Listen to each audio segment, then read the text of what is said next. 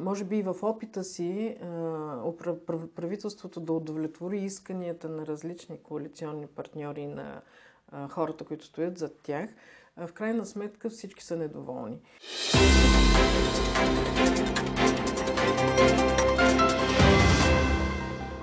Живеем в интересни времена.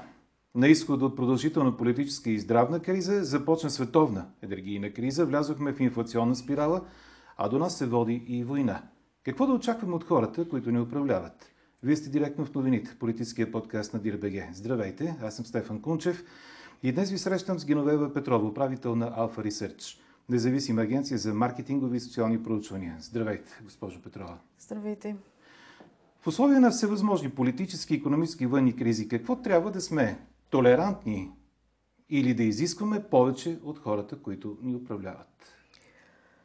Ами, ако трябва да бъдем така максимално, максимално обективни, двете неща не са взаимно изключващи се. Точно в, та, в такава ситуация, точно в а, ситуация на кризи и в, а, при необходимост да, как кажа, да се постига обществен консенсус, за да може да се преодоляват тези кризи.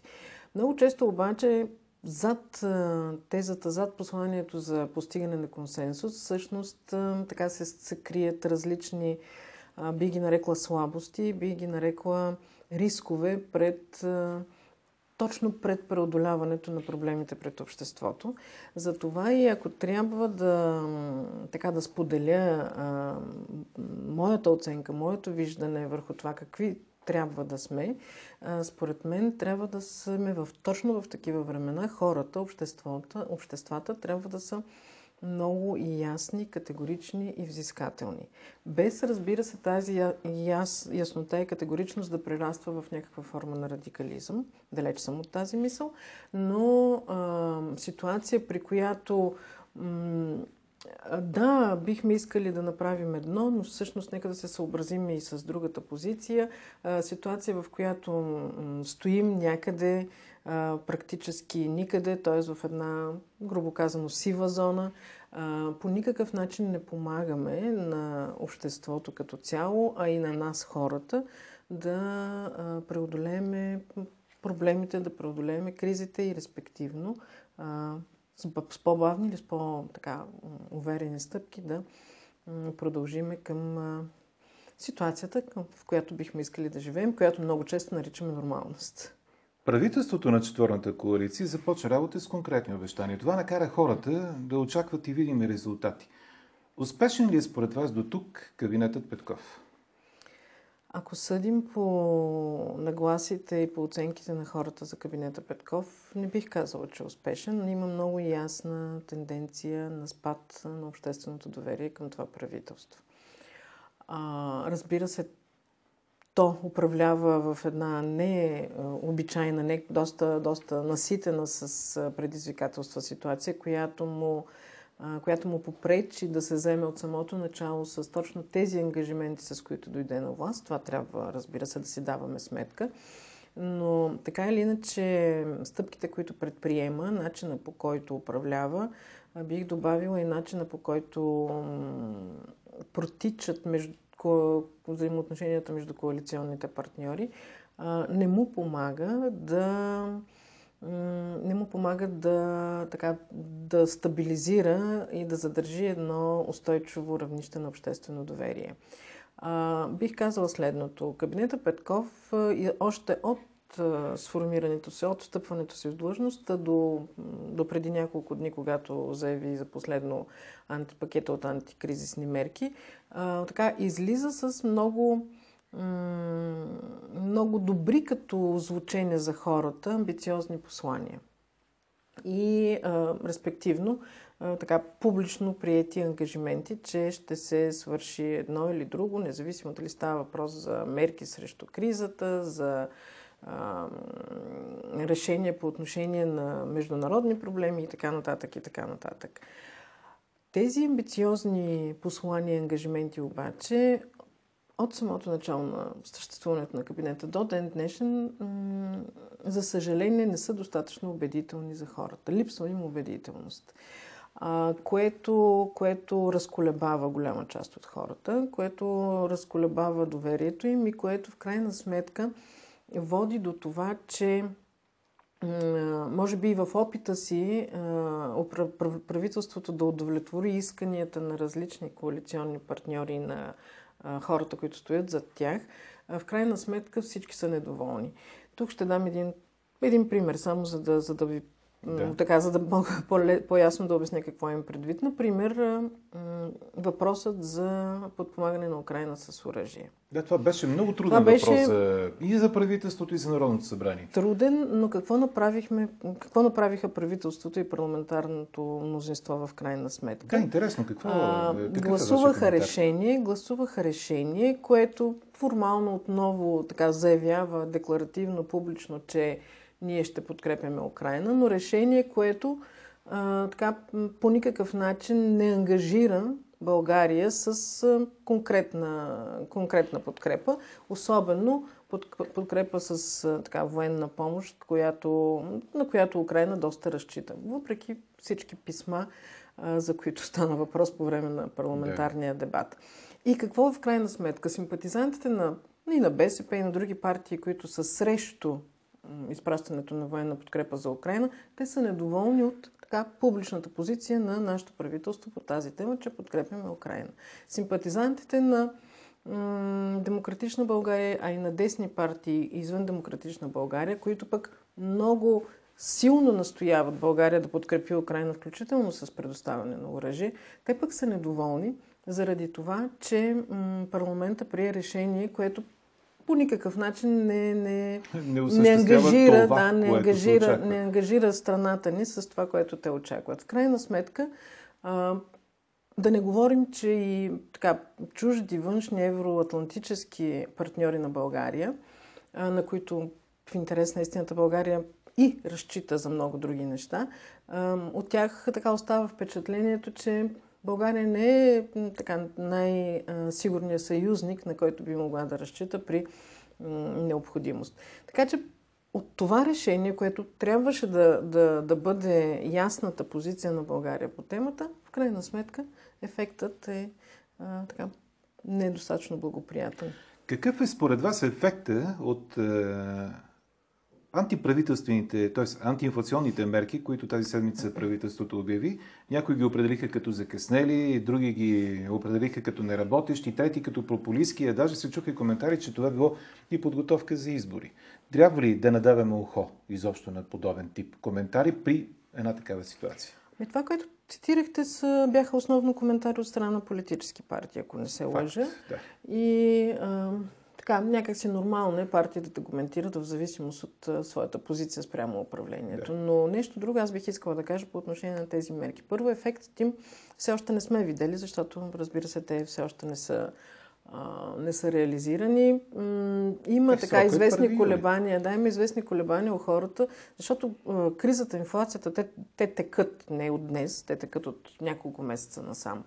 И така много голяма част от хората не са много уверени каква, как точно ще, ще бъдат подпомогнати от тези мерки, при положение, че от 1 юли те първа ще, ще бъдат предприяти. До тогава цял месец има, че а, Точно така. През този, през този период инфлацията би могла да...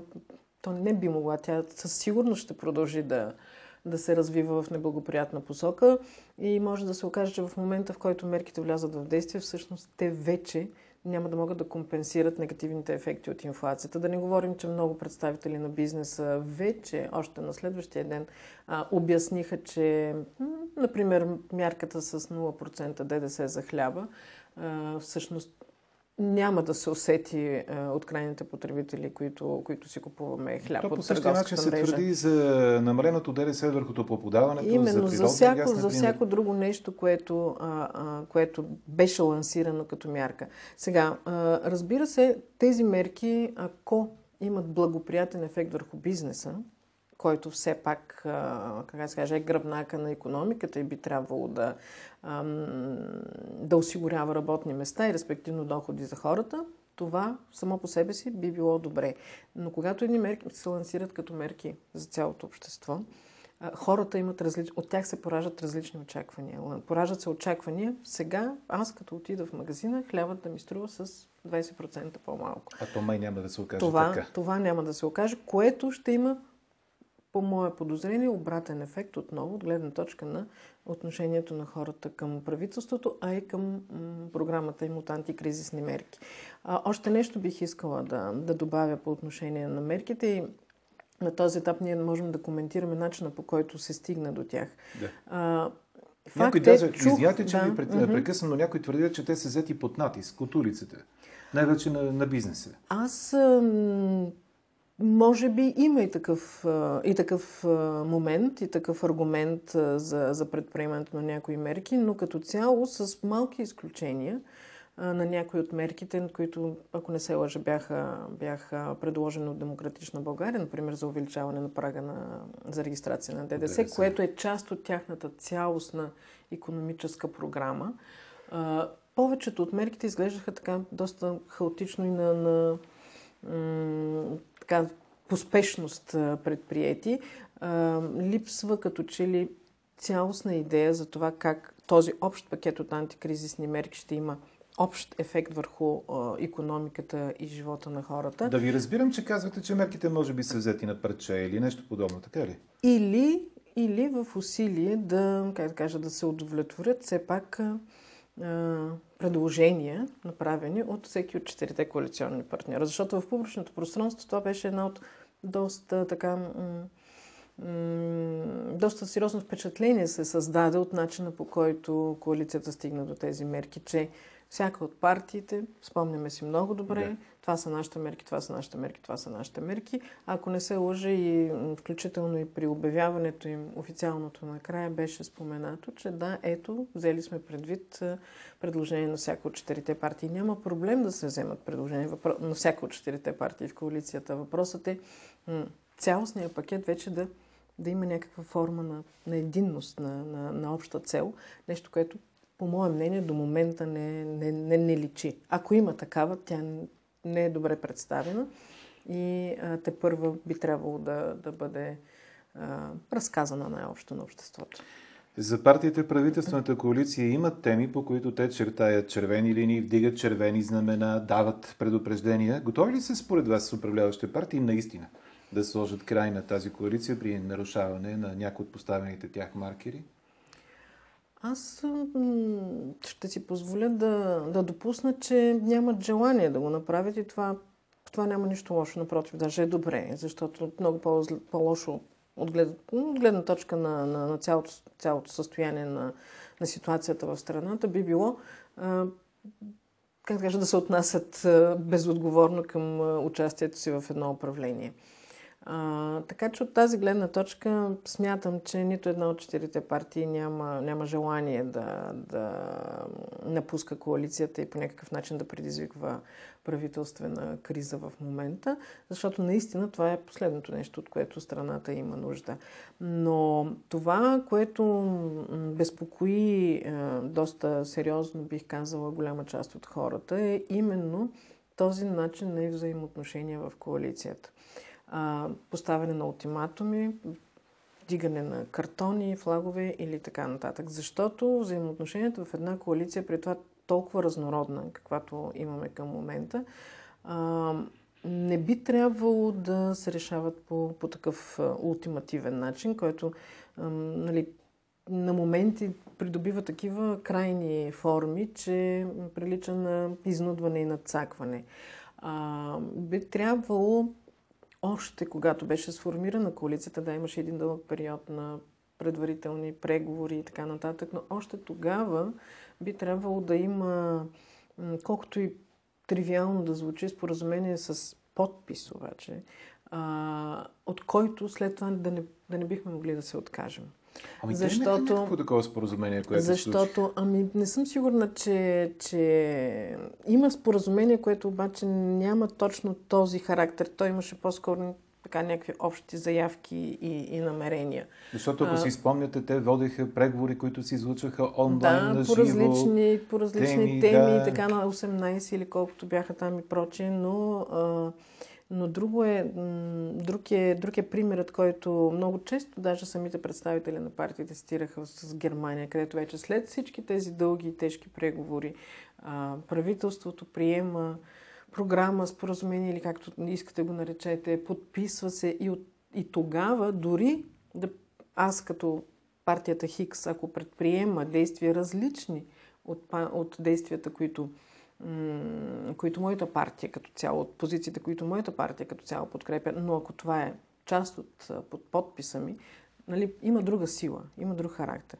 Тоест тогава се, тогава се намирах консенсус, тогава се, как да кажа, тогава компромисите са своего рода позитивни компромиси, защото в другата ситуация компромисите са, как да кажем, въпрос на много често на, на договорки. Отделно, че този остър тон, който, който на моменти съществува между управляващите партии, така създава, създава впечатление у хората и за за стремеж да се, да се, да се постигнат някакви конкретни властови позиции, нека да кажем най- най-общо, отвъд така цялостните политически, политически заявки на, на съответната партия. И това в никакъв случай не прави хубаво впечатление на хората и не, не е причина да. Тоест не е аргумент те да, да имат доверие, точно обратното. При нашите международни и вътрешни условия, автентично ли е според вас желанието на някои политически играчи да отиде на нови избори? Защото има и такива гласове, се чуват. И включително на парламентарно представени партии. Ми...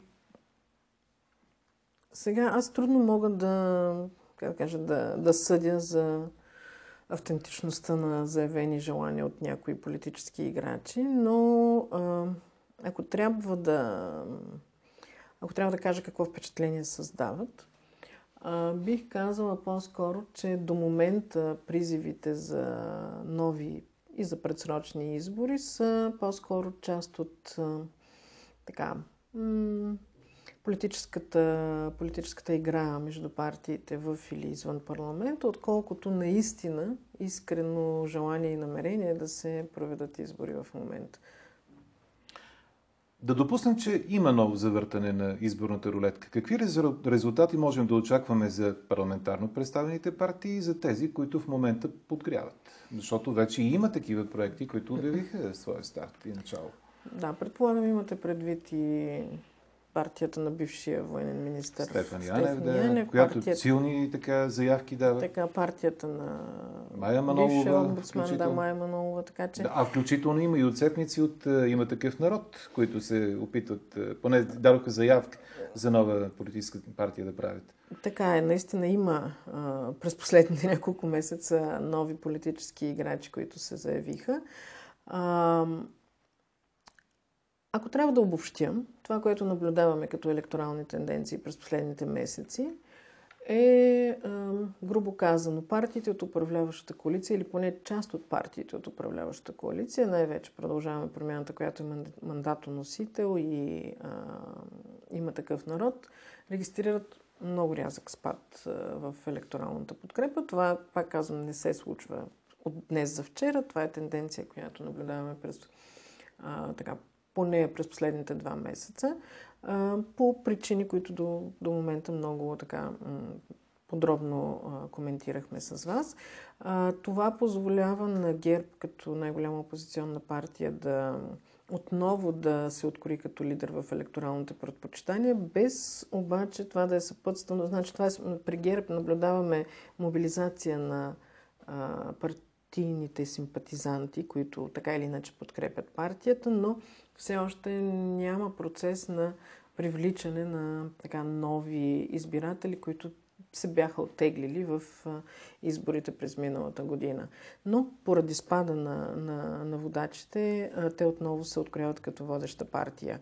Друг така, съществен елемент е ръстът при възраждане в последните месеци в електорално отношение. Ръст, който е много, много разбираем предвид факта, че така те застъпиха изключително радикални позиции, а радикални настроения в българското общество има и ако в предишни години тези радикални настроения се фрагментираха между няколко наброй формации. В момента Възраждане успява да е формацията, която да ги консолидира. Дали ще продължи да бъде тя, защото, например, новата партия около бившия министр на отбраната Стефан Янев също така, има нека да кажем, общи допирни точки по отношение а на някои ли е позиции. сравнението между двете партии, например? Аз Защото има вношение, сравни... че това е просто още един такъв подобен проект, като аз, възраждане. Аз а,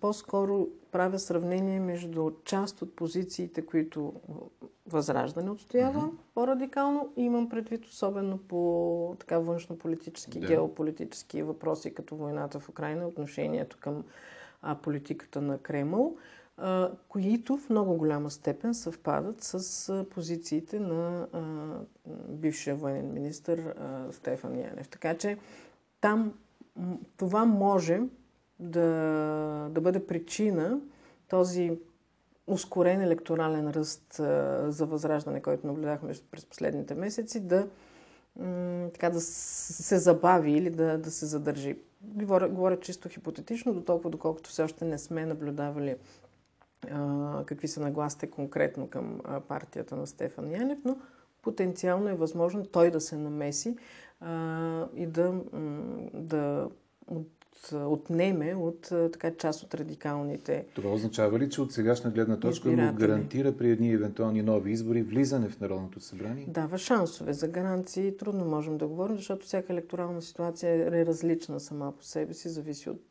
така редица фактори, но определено му дава шансове. Видяхме вече а, публикувани така, оценки за електоралната те, електоралния потенциал на тази нова партия и виждаме, че тя разполага с всички шансове а... да, има, да има доста добро представяне, не просто да бъде част от следващ, един следващ парламент. Но ако ситуацията до следващи избори се промени драматично, представете си, че в един момент сега изведнъж приключи войната, приключи газовата криза, приключи всичко, тогава м- част от така, аргументите и мотивацията за подкрепа на такава партия също биха отслабнали. Така че наистина от позицията на днешната ситуация има съществени шансове да, да получи добър, добра подкрепа и резултат. Освен продължаваме промяната, ще успят и според вас останалите партии в управляваща коалиция, и то по дословност си изключваме продължаваме промяната, да извадят дивиденд от участието си във властта при едни евентуални нови избори?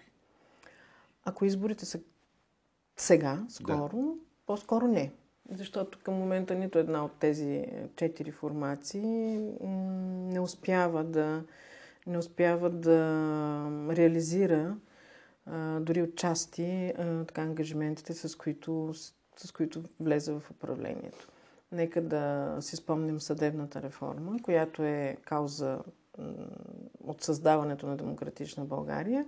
Много да, редно, някакви почти. стъпки, да, някакви стъпки там се предприеха, но мисля, че ако попитаме вашите зрители, какъв е резултатът? нали, как сме с съдебната реформа, двамата можем относително правилно, така вярно да предположим как ще ни отговорят. Същото се отнася и, по, и за останалите партии. БСП, макар да изглежда партията, която като че ли която като че ли е мандатоносител и най- най-често нейните а, нейните така, условия и, и претенции а, намират а, положителен отговор от правителството, а, също не успява да, да стабилизира позициите си. Сега при БСП има редица фактори. А, първо, цялостно през така, последните години тя губи плавно и, и не толкова плавно електорална подкрепа. Имат вътрешно партийни а, фактори, които нали, все още продължават да действат Макар, че негативно. сякаш те успяха да извадят а, така най-големия кос от а, цялата тази ситуация, защото и партийният лидер остана същия на БСП. Заедно с това БСП участва в властта, въпреки че не беше една от най-успешно представителите, представителите се партии на предишните избори. И заедно с подкрепата, която намалява, тя е ключов фактор в това управление. От партийна гледна точка сте абсолютно прав. Може би, ако, ако трябва да направим а, така вътрешно партиен анализ, би трябвало това да бъде оценено като успешно, защото наистина е успех.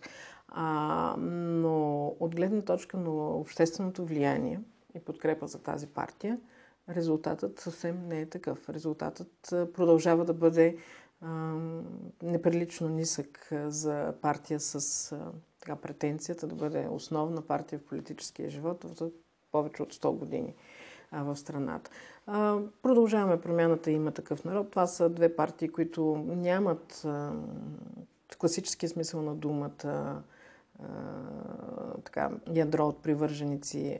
Те, това са формации, които разчитат по-скоро на вота на мобилни избиратели, на емоционален вод и така нататък. Така че, ако по някакъв начин също не, не реализират нещо от а, своите много остри предварителни заявки, през предни следващи избори много лесно биха могли тези избиратели, които ги подкрепиха, да преориентират подкрепата си към друга форма, други формации.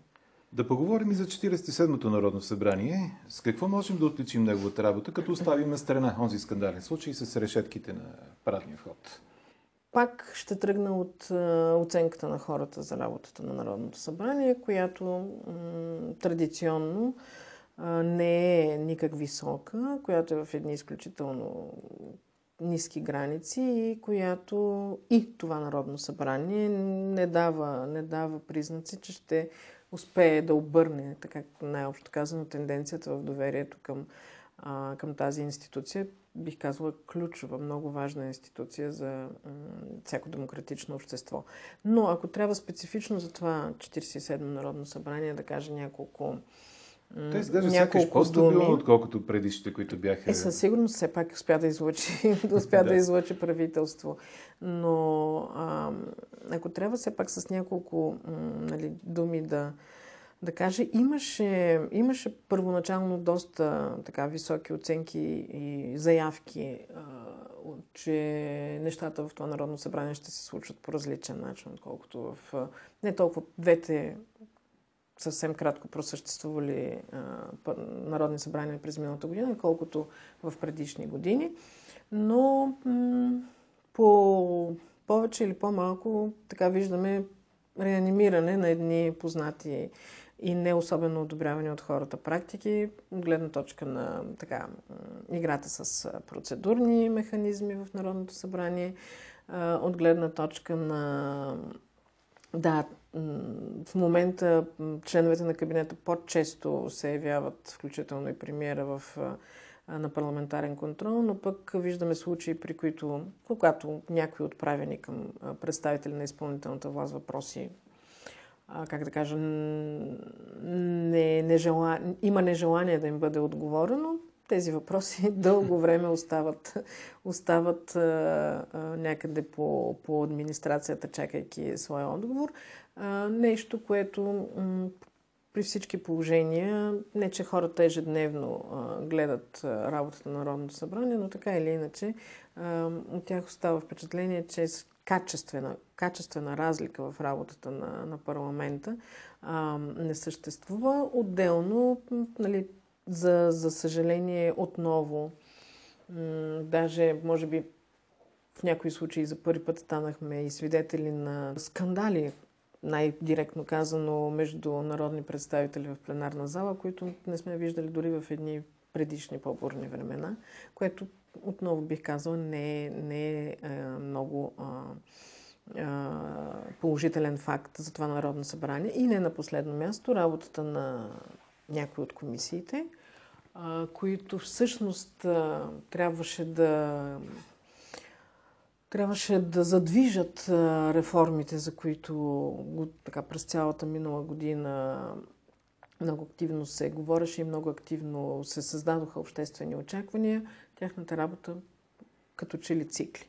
А, сещам се не съм сигурна дали ще кажа правилно името, комисията за промяна в конститу... промени в Конституцията така? и така нататък, нали? но м- мисля, че там поправете ме дали, дали какво се е случило като, като заседание и като а, предложение и, и решение от страна на тази комисия. И има и такива други комисии. И накрая последен въпрос. Да поговорим и за президентската институция. Откривате ли разлика между първия и втория мандат на Румен Радев, макар и от втория мандат да не е изтекло кой знае колко време? Откривам разлика между последните две години, ако трябва да кажа, от първия мандат и първите няколко месеца от втория.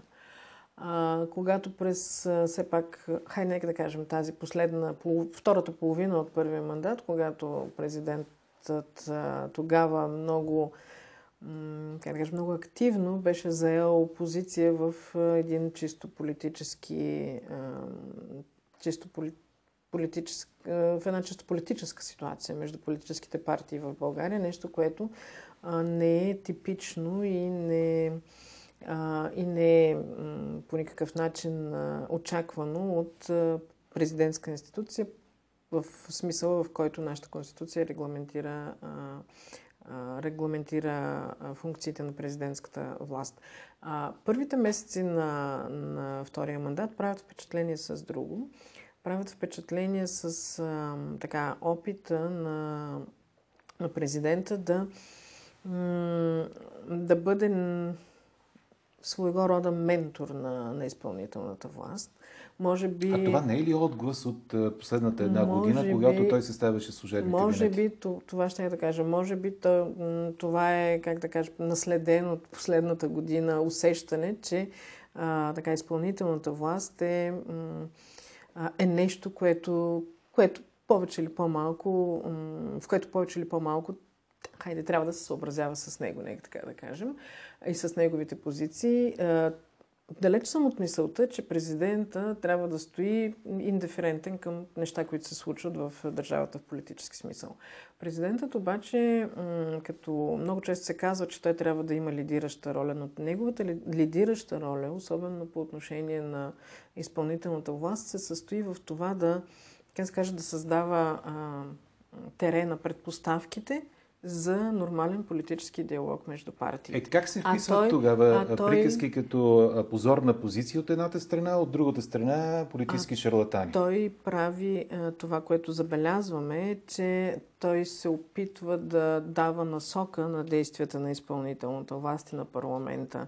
А, разбира се, бидейки президент, той има право на своето мнение, но начинът по който задава, така, свежда, нека да кажем, до знанието на цялото общество своето мнение, създава впечатление точно за така, опит да, да насочва, да дирижира, да управлява по някакъв начин този процес, което води до това, което наблюдаваме в момента и което вие цитирахте. Това възможно ли е да доведе до онзи епизод с вдигнатия юмрук отново в някакъв момент от време?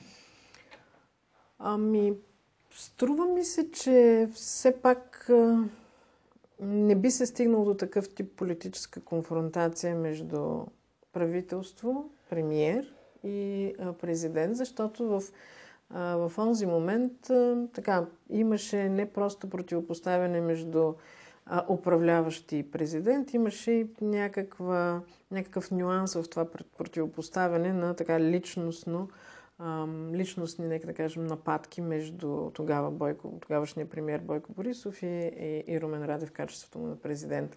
Сега точно този елемент липсва и по-скоро смея да смятам, че няма да, няма да се стигне чак до, до такава ситуация. Благодаря ви за този разговор. Това беше всичко за днес. Геновева Петрова, директно в новините.